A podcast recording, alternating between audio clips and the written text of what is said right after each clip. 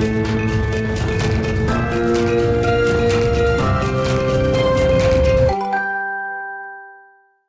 Bonjour à tous et bienvenue dans Smart Boss, le rendez-vous des patrons et des patronnes. Et là, je suis ravie d'accueillir pour ce nouveau numéro Patricia Chaplotte. Bonjour. Bonjour. tu es directrice générale Hopscotch Décideur, donc agence spécialisée conseil en communication influence de dirigeants. Alors pour cette émission, on va avoir une première partie, donc David rencontre Goliath, où tu feras face à une start-up qui sera là à distance. Ensuite, il y aura la partie en coulisses, qui est une interview dans laquelle on va vraiment parler un petit peu de, de ton parcours de dirigeant, ton quotidien et on terminera par l'interview chrono, qui est donc une série euh, de questions-réponses très courtes. Ok. Bah, merci encore d'avoir accepté l'invitation. Et maintenant, on va pouvoir passer à la séquence David rencontre Goliath. Donc la startup qui va te faire face, c'est Swello, donc qui, une solution qui permet de gérer l'ensemble des réseaux sociaux. Et donc je suis ravie d'accueillir à distance son euh, PDG, Jonathan Noble. Bonjour Jonathan. Bonjour Charlie. Merci d'avoir euh, accepté l'invitation. Je sais que tu, es à Toulouse. Euh, écoute, alors, Swello, c'est quoi? C'est une boîte à outils aujourd'hui? C'est une agence de stratégie en réseaux sociaux? C'est les deux? Est-ce que tu peux dire un peu plus? Bien sûr, on est basé à Toulon, dans le sud de la France, c'est de l'autre côté, mais c'est un petit peu pareil. Euh, du coup, Swello, c'est une plateforme qui permet aux communicants à gérer au mieux leurs réseaux sociaux. Donc, c'est un outil qui permet aux community managers, social media managers de faire de la veille, de la programmation et de l'analyse sur Twitter, Facebook, LinkedIn, Instagram et bientôt TikTok. Merci. Patricia, ça c'est des outils que vous utilisez, vous, dans, enfin dans, l'agence? Alors, on, fait, nous, on, agit sur les réseaux sociaux de nos clients. Euh, donc, on peut gérer le compte, le compte Twitter X euh, de, certains, de certains de nos clients, de certains patrons qui viennent nous voir. On peut, euh, après, on a une structure, je ne sais pas si, si notre ami la connaît, il y a une, société qui s'appelle Human to Human qui, qui est spécialisée chez Hopscotch, qui ne fait que de la veille sur les réseaux sociaux sociaux. Mais c'est pas, si j'ai compris, il n'y a pas une plateforme aussi, euh, aussi, euh, aussi innovante peut-être que, ce que vous avez vous, euh, Swello. Mais en tout cas, on touche. Si on ne touche pas aux réseaux sociaux, c'est que vraiment il faut qu'on change de métier et qu'on aille à la pêche. Donc parce que tout ce qui se dit sur nos clients, on le, regarde dans la presse, c'est relayé sur les réseaux. Et puis nous-mêmes aussi, on pousse nos clients à relayer leurs éléments de langage, leurs, leurs convictions, leurs engagements sur les réseaux. Donc on fait de la veille, mais il y a une structure à part qui fait ça très bien chez nous. Mais pas peut-être comme aussi innovante que, chez, que vous. on est encore un peu dans l'humain, les mains dans le cambouis. tu confirmes, Jonathan? Bah, c'est vrai que de notre côté, en fait, donc nous on développe cet outil qui est utilisé par des euh, structures telles que les vôtres. Euh, et euh, grâce à justement à cet outil, ça permet d'aller un petit peu plus loin sur cette veille, sur cette programmation pour gagner du temps justement dans le, quotidien avec le calendrier éditorial, etc. Et la partie analyse donc sur bah, l'analyse des résultats tout simplement, des, retombées des posts sur sur les réseaux sociaux. Et aujourd'hui, une entreprise, Jonathan, elle est obligée, elle est vraiment, elle n'a pas le choix, elle doit être sur les réseaux sociaux, que ce soit à la fois une marque allez, une marque de mode, je caricature, donc très B2C, versus une, euh, une entreprise de cybersécurité? Alors, je pense que c'est un tout petit peu à nuancer, c'est-à-dire qu'il y a certaines entreprises qui s'en sortent sans réseau, mais c'est vrai que ça, ça devient quand même incontournable. Maintenant, le conseil que je pourrais donner, c'est de ne pas forcément aller partout. Il faut aller là où il y a vos cibles, et en fonction des moyens que vous allez avoir, bah, vous allez peut-être être uniquement sur un ou deux réseaux, euh, ceux où justement vos cibles euh, se trouvent. Bah, nous, le, complément par rapport à ce que fait Swello, c'est que justement, nous, on est dans, plutôt dans le rôle de conseil. Donc, nous, on va plutôt conseiller à nos clients. Euh, voilà, un client très corporate, très institutionnel, on va plutôt lui proposer de faire des posts sur LinkedIn. Euh, des clients qui sont peut-être plus lifestyle, grand public, on va leur dire d'aller plus sur Instagram ou TikTok, etc. Donc, nous, on fait la partie conseil. Et après, en général, on, délègue à, des, à, des, spécialistes qui sont au sein de l'agence Hopscotch pour vraiment animer, euh, construire, construire une vraie stratégie. Et je suppose qu'ils doivent peut-être utiliser des outils comme les vôtres. En tout cas, j'ai bien parlé de Swello hier avant de venir. Euh, à, nos amis de, Human to Human. Euh, et Jonathan, euh, bon, on a pas beaucoup parlé de Twitter ces derniers mois avec l'actualité du rachat par, par Elon Musk. c'est quoi, toi, entre guillemets, ta religion sur, sur Twitter, enfin slash X maintenant? Tu dis à tes clients, non, c'est plus la peine. C'est quoi un peu la recommandation? C'est un vaste sujet. C'est vrai que nous, X, Twitter, X, euh, ça, a été le, premier réseau sur lequel on, est allé euh, lorsqu'on a créé Swello. Euh, tout est parti de là à l'époque, il, y a 13 ans. Aujourd'hui, Ça va dépendre, ça va dépendre encore une fois de, la typologie. Nous, on travaille beaucoup avec du public puisqu'on équipe notamment l'ensemble des ministères, ambassades, académies, villes, etc. donc, ce type de cette typologie de clients sont aujourd'hui encore sur sur X. Ça reste quand même l'instantanéité, euh, ça reste quand même voilà un média chaud. Euh, maintenant, je pense qu'il faut surveiller, il faut quand même surveiller ce qui va se passer. Elon Musk a beaucoup d'idées. Euh, on est ou pas d'accord avec ses idées, ça c'est encore autre chose. Mais il faut surveiller pour pour des marques peut-être plus B2B comme peut-être plus du LinkedIn qui est un réseau social qui est très fort en ce moment. Euh, TikTok aussi, hein, depuis le, confinement, qui a pris beaucoup d'ampleur. Ce n'est plus que euh, un public jeune. Maintenant, il y a tout âge. Donc euh, voilà, en fonction des cibles, en fonction de, la typologie d'entreprise, on va ou pas sur tel ou tel réseau social. En tout cas, sur ce qui est du public, typiquement, Twitter reste, enfin X reste un média intéressant c'est plutôt Twitter Oui, bah, Twitter, euh, nous, on travaille beaucoup euh, aussi, on fait des affaires publiques, donc on, on, travaille aussi avec les politiques, et les politiques, ils sont tous... Les journalistes et les politiques sont quand même majoritairement sur Twitter, donc c'est bien aussi d'aller là où ils sont euh, pour leur envoyer des messages et qu'on puisse jouer les interactions. Voilà, mais effectivement, X est un, est un réseau social qu'on observe, on regarde un peu ce qui s'y passe et, voilà. Et on attend de voir un petit peu comment ça va évoluer avec, euh, avec Elon voilà, La prochaine décision qu'il va prendre. Euh, et Jonathan, c'est quoi un peu, aller s'il y a une, deux tendances un peu sur les réseaux sociaux là qu'il faut, qu'il faut regarder particulièrement? Bah, en ce moment, de plus en plus, ça va être euh, déjà la transparence. C'est vrai que que ce soit autant pour du B2B que euh, à titre individuel, euh, on aime de plus en plus, enfin on a toujours aimé, mais encore plus maintenant, ce côté transparent, euh, ce qu'on appelle aussi le build in public. Donc en fait, je crée par exemple ma boîte et je vais donner toutes les étapes, les, points forts comme les échecs, donc ce qui fonctionne, ce qui fonctionne pas. Ça, c'est vrai que c'est une tendance qui marche pas mal. En termes vraiment réseaux sociaux, purement réseaux sociaux, il y a aussi l'UGC, donc le contenu généré par des utilisateurs qui prend de plus en plus d'ampleur pour les marques. On fait peut-être moins appel à des influenceurs, même si ça marche toujours, l'influence surtout quand bien fait, mais également ou en plus à des créateurs UGC, donc des personnes comme vous et moi. On va recevoir un produit, faire une sorte de, publicité avec, donc on est vraiment comme euh, une personne lambda, et puis après ce contenu va être sponsorisé et ça va faire, et ça marche bien, et ça va faire grand bruit, grand bruit pardon, sur, euh, sur les réseaux sociaux. Donc voilà, c'est deux tendances, il y en a encore plein. Euh, on a notamment l'AI, c'est un gros sujet, tout ce qui est intelligence artificielle, et ça peut être vraiment un outil très intéressant. et bien d'autres éléments. Bon, vous pourriez travailler avec Swallow. Ah, mais sûrement, on va, on va se rappeler. On pourrait sûrement travailler ensemble. Nous, on fait très attention aussi à tout ce qui est fake news, à tout ce qui est. On fait de la com de crise. Donc, on veille énormément parce qu'il peut y avoir une, fausse information qui parte, qui soit relayée d'une manière euh, inappropriée. Donc, on essaie aussi de, de faire en sorte que nos clients veillent aussi à, à, ce qu'il soit posté. On essaie de faire des posts aussi. On essaie d'avoir de la, un peu d'éthique et de déontologie dans, dans ce qui est raconté. Euh, et en tout cas, si ça passe par nous, on essaie de, de, faire très attention à ce qu'on y raconte et, et, de veiller les fake news qu'il peut y avoir sur nos clients également. Mmh. Super, merci beaucoup Jonathan euh, d'avoir témoigné euh, à distance. Et euh, maintenant, on va pouvoir passer à la séquence en coulisses.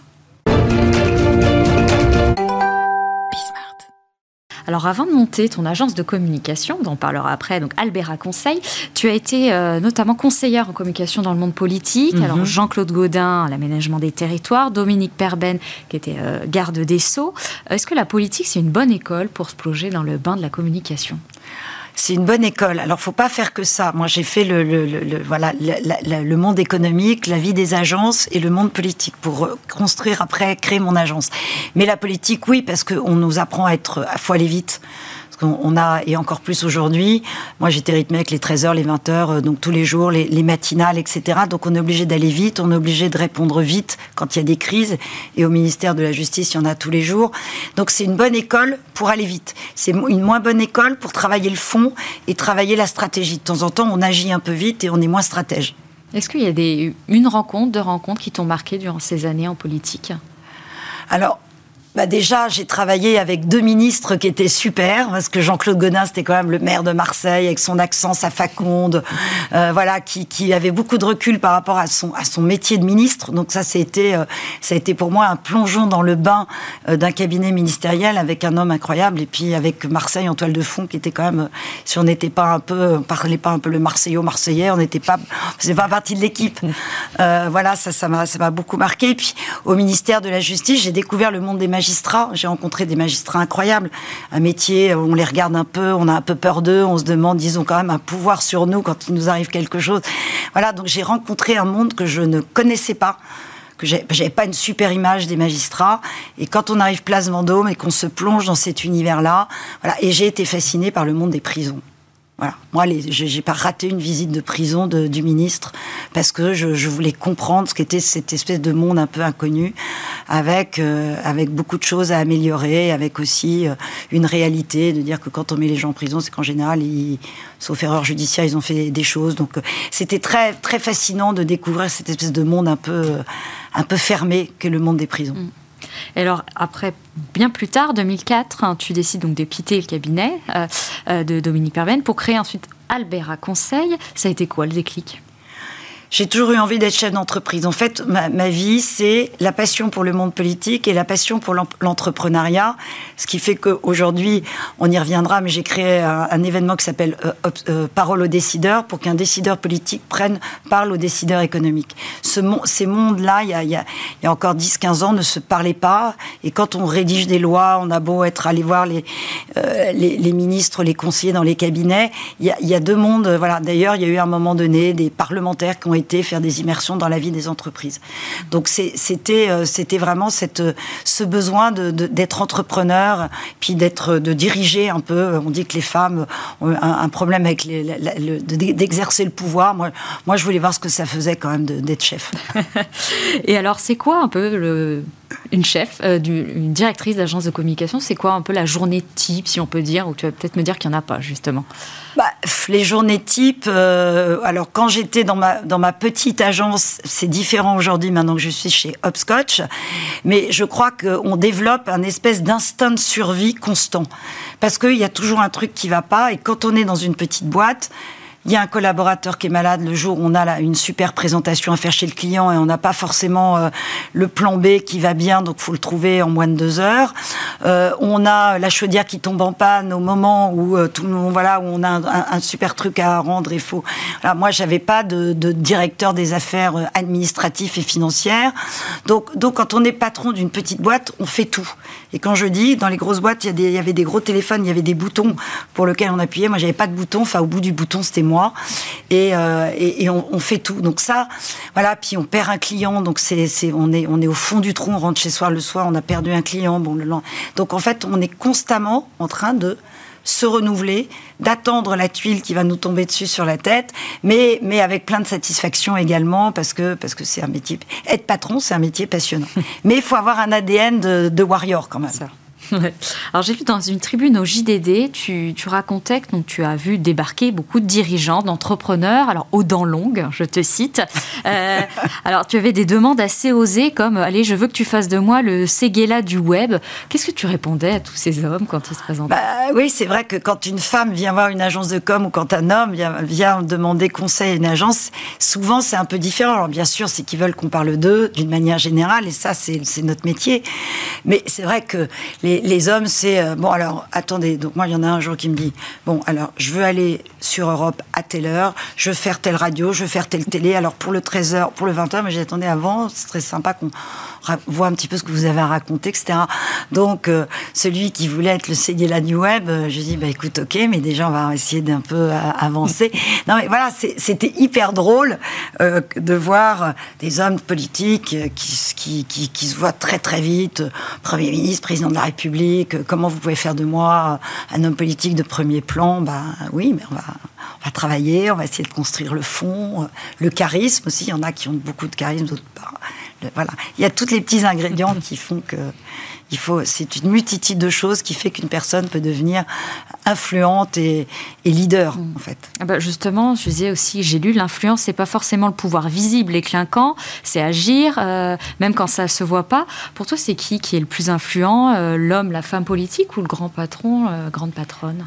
Alors, je serais tentée de dire que pour moi, je, pense que certains grands patrons ont plus de pouvoir que les politiques. Euh, on va prendre, pour ne pas le citer, Bernard Arnault, on va prendre François Pinault, on va prendre aussi Xavier Niel, enfin tous ces grands patrons dont on parle, ils ont un pouvoir phénoménal. Ils ont plus de pouvoir qu'un ministre. Voir qu'un Premier ministre. D'abord parce que c'est leur boîte en général. Alors certains, on les ont créés, donc voilà, certains peuvent être dans des grands groupes et ils peuvent être limogés, licenciés du jour au lendemain, mais la vie de l'homme politique est beaucoup plus précaire. Vous êtes garde des Sceaux, vous êtes premier, premier ministre ou première ministre, et le lendemain, le président décide de changer, vous repartez avec vos cartons, la photo de vos enfants sur le bureau. Et puis, euh, moi, j'ai vu quelques ministres attendre le bus huit jours euh, après avoir, avoir quitté un ministère. Et j'étais en voiture et je vois un ministre, je ne citerai pas, qui était à l'arrêt de bus. Et je me dis, il y a une semaine, il avait le chauffeur, l'officier de sécurité. Donc, euh, les patrons, ils sont, installés dans les entreprises. On les juge sur du tangible. Un homme politique, quelquefois, vous, vous sautez parce que, parce que Hervé Guémard, il, a, eu un très grand appartement qui coûtait très très cher parce qu'il avait 8 ou 9 enfants. Bon, euh, ça a été mal géré. Il a été viré du gouvernement. Donc, euh, les patrons, c'est plus, c'est plus, c'est plus carré. Carré, ouais. Euh, et alors, tu as créé aussi, il y a plus de 10 ans, le Cercle des femmes d'influence, puis le prix des femmes d'influence. C'était comment de créer un club féminin il y a plus de 10 ans? Bah, c'était, euh, je me disais, on, on parle pas assez des femmes qui créent des boîtes. Et euh, j'étais allée au, Women's Forum qu'a créé Haute de Thuin, et j'ai trouvé ça génial. J'ai trouvé qu'elle avait une idée incroyable, etc. Puis au bout de deux, trois fois, je me dis, mais en fait, on voit toujours les mêmes. Et on voit des femmes qui sont plutôt... Euh, Areva, Anne Lauvergeon, pour ne pas la citer, euh, Mercedes Serra, etc., qui ont toutes eu des diplômes HEC, l'ENA, Polytechnique. Et moi, j'étais avec ma petite boîte de 15 collaborateurs, mes copines, et on se dit, mais nous, on a créé nos boîtes. Euh, il y avait, il y a des patronnes d'industrie en province qui gèrent des boîtes de 200, 300 personnes. On ne parle jamais d'elles. Donc, c'est pour ça que j'ai créé ce cercle pour parler de la création d'entreprises et mettre en avant des femmes qui n'étaient pas les 10 ou 15 euh, qui cannibalisaient l'espace médiatique de l'époque. Parce que franchement, maintenant, il y a, les start, y a des, beaucoup de femmes qui ont créé des startups, mais il y a 10, 15 ans, il n'y en avait pas autant. Et, euh, et c'était il y avait très peu de femmes qui parlaient dans les médias et qu'on voyait. Et ma fille euh, n'a pas fait ni HEC ni l'ENA. Mm. Donc je voulais qu'elle ait d'autres modèles. et justement, est-ce que tu as vu un peu les femmes évoluer dans leur communication? Est-ce que maintenant elles le font plus? Elles le font mieux Ou pas du tout? Si, je pense que je pense que les femmes ont compris que euh, y, a, faire et faire savoir, formule très simple mais assez compréhensible, et donc et puis le développement des réseaux sociaux aussi fait que euh, euh, on peut être son propre média, ouvrir un compte Twitter X, être sur Instagram, on crée son média. Moi, je travaille pour mes clients, je fais des relations avec la presse, mais de temps en temps, je leur dis un tweet ou un, ou un post LinkedIn ou Instagram bien foutu avec une vraie actu bien relayée, tout aussi important qu'un papier dans l'opinion, le Figaro. Mm. Alors, tu, tu, as aussi écrit un livre sur, sur les femmes, euh, alors sur des premières femmes, euh, et tu as aussi écrit un livre donc, de Kerviel à Clearstream, l'art de communiquer lors des grands procès. Pour toi, le livre, c'est le meilleur outil de communication qui existe. Le livre est un bon outil de communication. C'est vrai que souvent on le préconise à, nos clients. Euh, Kerviel, bah, je m'étais occupée de la com de Jérôme Kerviel, qui était quand même un procès qui avait été pour le moins médiatisé dans le monde entier. Ensuite, j'ai travaillé sur le, le procès Clearstream et je me suis rendu compte, sortant de ce ministère, que euh, j'ai fait ma propre communicante. Et je me suis dit, il n'y a jamais eu de bouquin écrit sur la com judiciaire. Donc c'était un challenge que je me suis donné, imposé parce que je, ne savais pas comment on faisait pour écrire un livre. Enfin, je, bon, puis j'ai appelé un éditeur, j'ai posé un peu mes idées, et puis c'est parti comme ça. Mais c'est un bon sujet parce que grâce à ce livre, j'ai fait des plateaux de télé, j'ai fait des émissions, euh, voilà, je l'ai envoyé à des journalistes, et en fait, écrire un livre, voilà, même si c'est pas c'est pas le Goncourt, mais ça permet d'asseoir un petit peu l'ADN d'une personne, d'une entreprise et, de faire passer des messages mhm. Sur un sujet. oui. Sur un sujet. Et donc tu as aussi toujours un œil sur la politique. Hein, tu en as un peu parlé. C'est important, tu trouves pour toi d'être toujours entre de naviguer entre ces deux sphères? Bah, c'est important d'abord parce que chez Hopscotch Décideur, on, on, a développé ce qu'on appelle des affaires publiques. Euh, donc des affaires publiques, c'est être en relation avec le monde institutionnel, la sphère publique et, politique, euh, aussi bien la haute administration que, que, les ministères, que le Parlement, l'Assemblée, le Sénat, pour nos clients.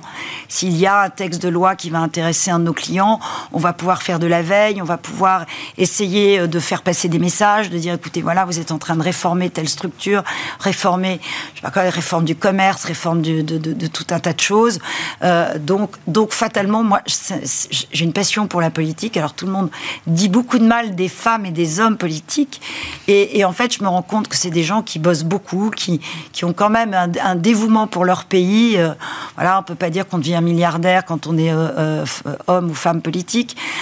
donc, ils ont un dévouement, ils font les choses. Alors, je trouve que c'est bien de faire le lien.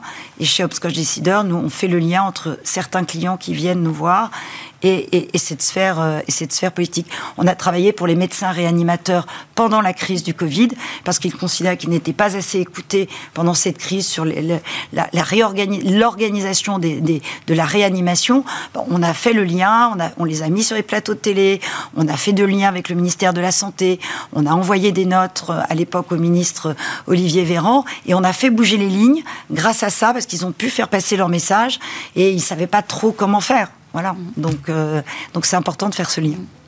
Alors, tu as aussi déclaré dans une interview tout ce qui est radical ne me plaît pas. Est-ce qu'il y a des personnalités, que ce soit politiques, que ce soit des, chefs d'entreprise, où tu, tu dis euh, non, je ne travaillerai jamais euh, avec elles oui, il y a des personnalités politiques avec lesquelles je ne travaillerai jamais, soit parce qu'ils portent des valeurs qui ne sont pas les miennes, ou soit parce que vous vous retrouvez, ça m'est arrivé, face à un homme politique et vous le regardez, il vous parle d'une manière un peu pas sympa, justement. Bon, alors, euh, je veux Europe 1, je veux machin, je veux truc, je veux bidule. Voilà, il y a des gens, c'est très, on fait du conseil, on, échange avec les hommes politiques, on essaie de, ou femmes politiques, de, de travailler avec eux sur les messages qu'ils ont apportés, savoir comment ils peuvent influer le débat public, en tout cas faire passer leur message. Donc si on n'a pas d'affinité avec cette personne que l'on conseille, on a le sentiment qu'il va pas vous écouter, on, sait qu'on va aller dans le mur, donc autant ne pas le faire. Mm. Et alors, tu es passionné des grands débats euh, publics. Est-ce qu'il y en a un qui t'a marqué ces, dernières années, hein, plus qu'un autre bah, J'ai été euh, très impressionnée, parce qu'on va revenir un peu sur le sujet des femmes, quand, quand Macron a fait sa tournée après les Gilets jaunes, qu'il a fait les grands débats dans toute la France. Euh, j'ai regardé le débat qu'il avait fait sur le thème des femmes dans une espèce de, je sais plus, une espèce de grand, euh, grande salle, grand gymnase où il y avait que des femmes. Et, euh, j'ai vu notre, petit président de la République au milieu de ces femmes sans notes, sans rien. Bah, je l'ai trouvé super bon, surtout quand il y en a une qui l'a interrogé sur les règles des femmes, sur la problématique des femmes qui vivent dans la rue, voilà. Et ouais, j'ai trouvé que c'était un moment où je me suis dit, c'est la première fois que j'entends un président de la République parler des problèmes de menstrualité des femmes. Bah, je trouvais ça plutôt pas mal. Ça veut dire que le monde bougeait. Hmm. Alors en 2020, et on a parlé un petit peu d'Upscotch, mais elle a racheté en fait ta boîte euh, Albera. Est-ce que ça te manque l'entrepreneuriat aujourd'hui? Bah, Ça ne me manque pas parce que euh, Frédéric Bedin, qui a créé Hopscotch avec trois autres associés, est un entrepreneur dans l'âme. Euh, et on se connaissait déjà avant, on se croisait au, MEDEF, aux rencontres des entrepreneurs de France, et on avait en projet qu'un jour on, on, travaillerait ensemble. Et donc j'ai retrouvé chez Hopscotch cet esprit entrepreneurial. Donc je suis directrice générale d'une filiale, je suis bien sûr dans ce groupe, mais on est, on, est très libre en fait.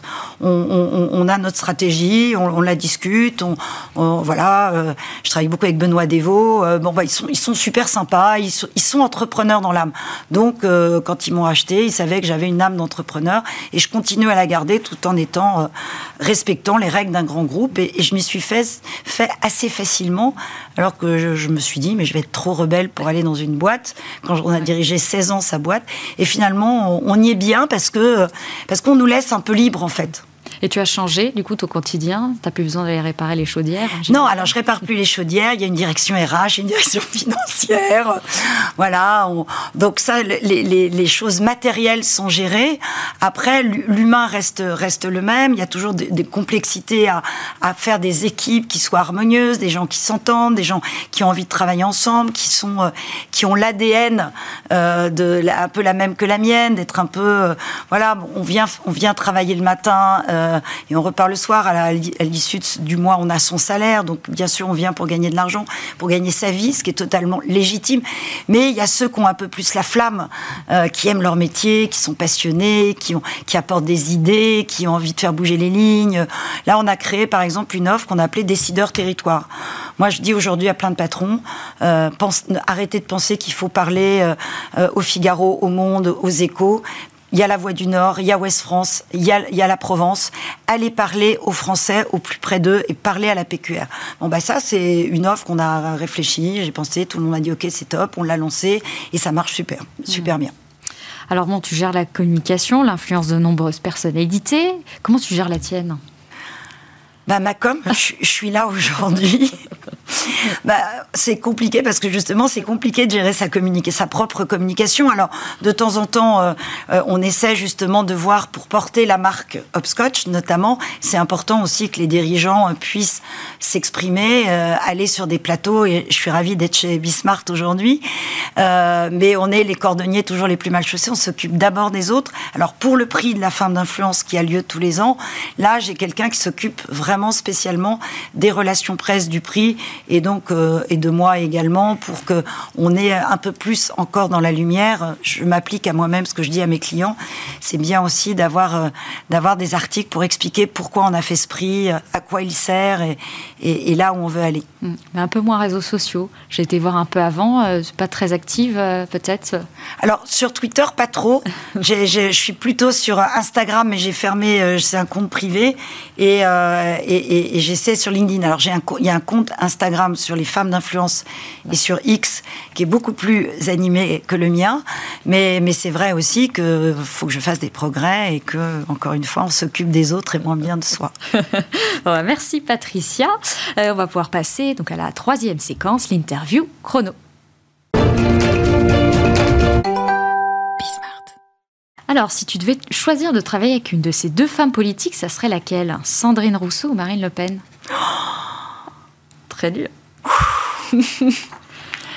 bah, franchement, c'est très dur hein, parce que je, les, je connais un peu Sandrine Rousseau. J'ai aperçu une ou deux fois Marine Le Pen. Enfin, dans la, j'ai envie de dire euh, Marine Le Pen quand on la voit en vrai, et qu'on discute avec elle cinq minutes, ce qui m'est arrivé sur, euh, dans, un, dans la couloir d'une émission de télé, je l'ai trouvée plutôt rigolote. euh, Sandrine Rousseau, c'est très compliqué. J'ai discuté avec elle, mais aujourd'hui, je trouve qu'elle a pris des postures qui sont assez extrémistes. Peut-être, je ne sais pas si c'est autant ou pire, j'en sais rien. Ah j'ose répondre, là. mais c'est un, un, peu la question, piège, la, la question piège. Alors, est-ce que tu peux me citer un entrepreneur ou dirigeant français? Bah, Plein. Moi, j'ai, évidemment, euh, pour moi, Bernard Arnault est quand même un homme incroyable parce que parce que euh, parce que au-delà qu'il, soit milliardaire, ça on s'en fout un peu. C'est surtout qu'il a racheté des marques et qu'il fait rayonner la France, qu'il emploie beaucoup de gens. Mais François Pinault de la même manière, euh, ils sont. Enfin voilà, moi j'ai, une grande fascination pour les patrons. Alors tes dernières vacances? Alors mes dernières vacances, c'est le Perche et la Grèce. Ton appli que tu utilises le plus? Mon appli que j'utilise le plus, euh, c'est laquelle? Bon, la SNCF Connect parce que je prends le train. Allez. Elle est bien. Alors plutôt LinkedIn, Instagram ou TikTok? Moi, je suis Instagram. J'adore. si tu devais écrire un nouveau livre, ce serait sur quel sujet? Euh, alors, je pense que je reparlerai des femmes. Euh, et je pense que, euh, je sais pas, j'avais plusieurs, j'avais plusieurs idées. Euh, alors, soit des femmes ou soit de, de la relation amoureuse. bon, voilà. Alors, voilà. On suivra ça. Merci beaucoup à Patricia d'avoir joué le jeu euh, pour cette émission. Et puis merci à vous euh, d'avoir suivi ce nouveau numéro. Et je vous retrouve, euh, eh bien, pas la semaine prochaine, mais la semaine suivante pour une nouvelle émission. Au revoir.